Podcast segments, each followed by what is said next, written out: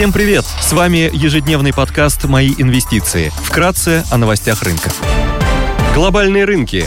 Внешний фон смешанный, фьючерсы на S&P 500 в легком минусе на 0,1%, Евростокс прибавляет 0,4%, японский Никей минус 0,1%, Шанхай Композит растет на 0,2%. Индекс технологических компаний Китая Хэнк Сенг торгуется в плюсе на 0,1%. Стоимость барреля Brent опустилась до 94 долларов после выхода слабой макростатистики в Китае за июль и возобновления переговоров по ядерной сделке с Ираном.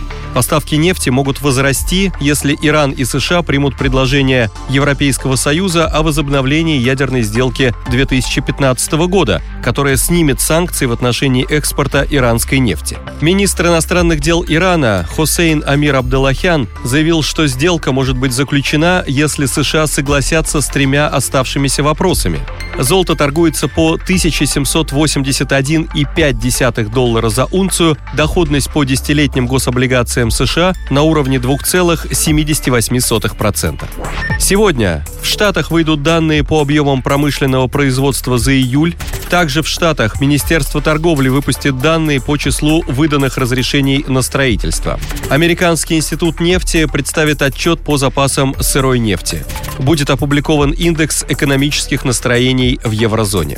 Корпоративные новости. Softline представит финансовые результаты по МСФО за второй квартал 2022 года. Среди крупных иностранных эмитентов отчитываются Walmart и Home Depot. Идея дня. На облигационном рынке привлекательное соотношение риска и доходности дает выпуск «Белуги» серии БОП-02 с рейтингом РУА+, от «Эксперт.РА» и погашением в 2024 году.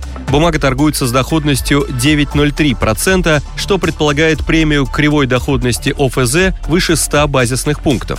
По выпуску предусмотрена амортизация номинала. Компания является крупнейшим производителем алкогольной продукции в России и входит в число четырех ведущих производителей водки в мире по объемам. Управляет розничной сетью Винлаб, владеет рядом продуктовых производств на Дальнем Востоке.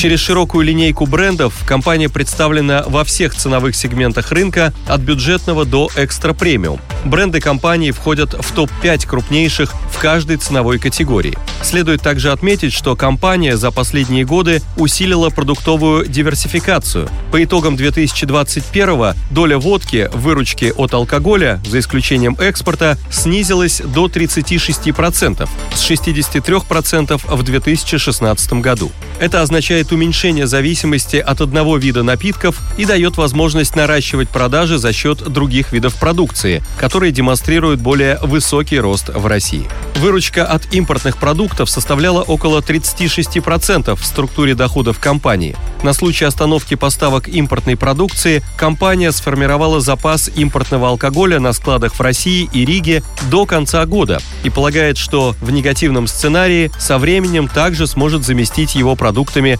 собственного производства. По итогам первого полугодия компания представила сильные операционные результаты. Показатели превысили аналогичные цифры прошлого года, а число торговых точек Винлаб достигло 1234. В августе Белуга приобрела завод по производству ликероводочных продуктов в Черногории. Это была плановая для компании покупка, так как Белуга планировала перенос производства в одну из стран Европы. Сумма сделки не раскрывается, однако не ожидается, что она была высокой, так как финансовый результат завода за 2019-2021 годы был отрицательным. При этом Белуга являлась единственным покупателем на актив.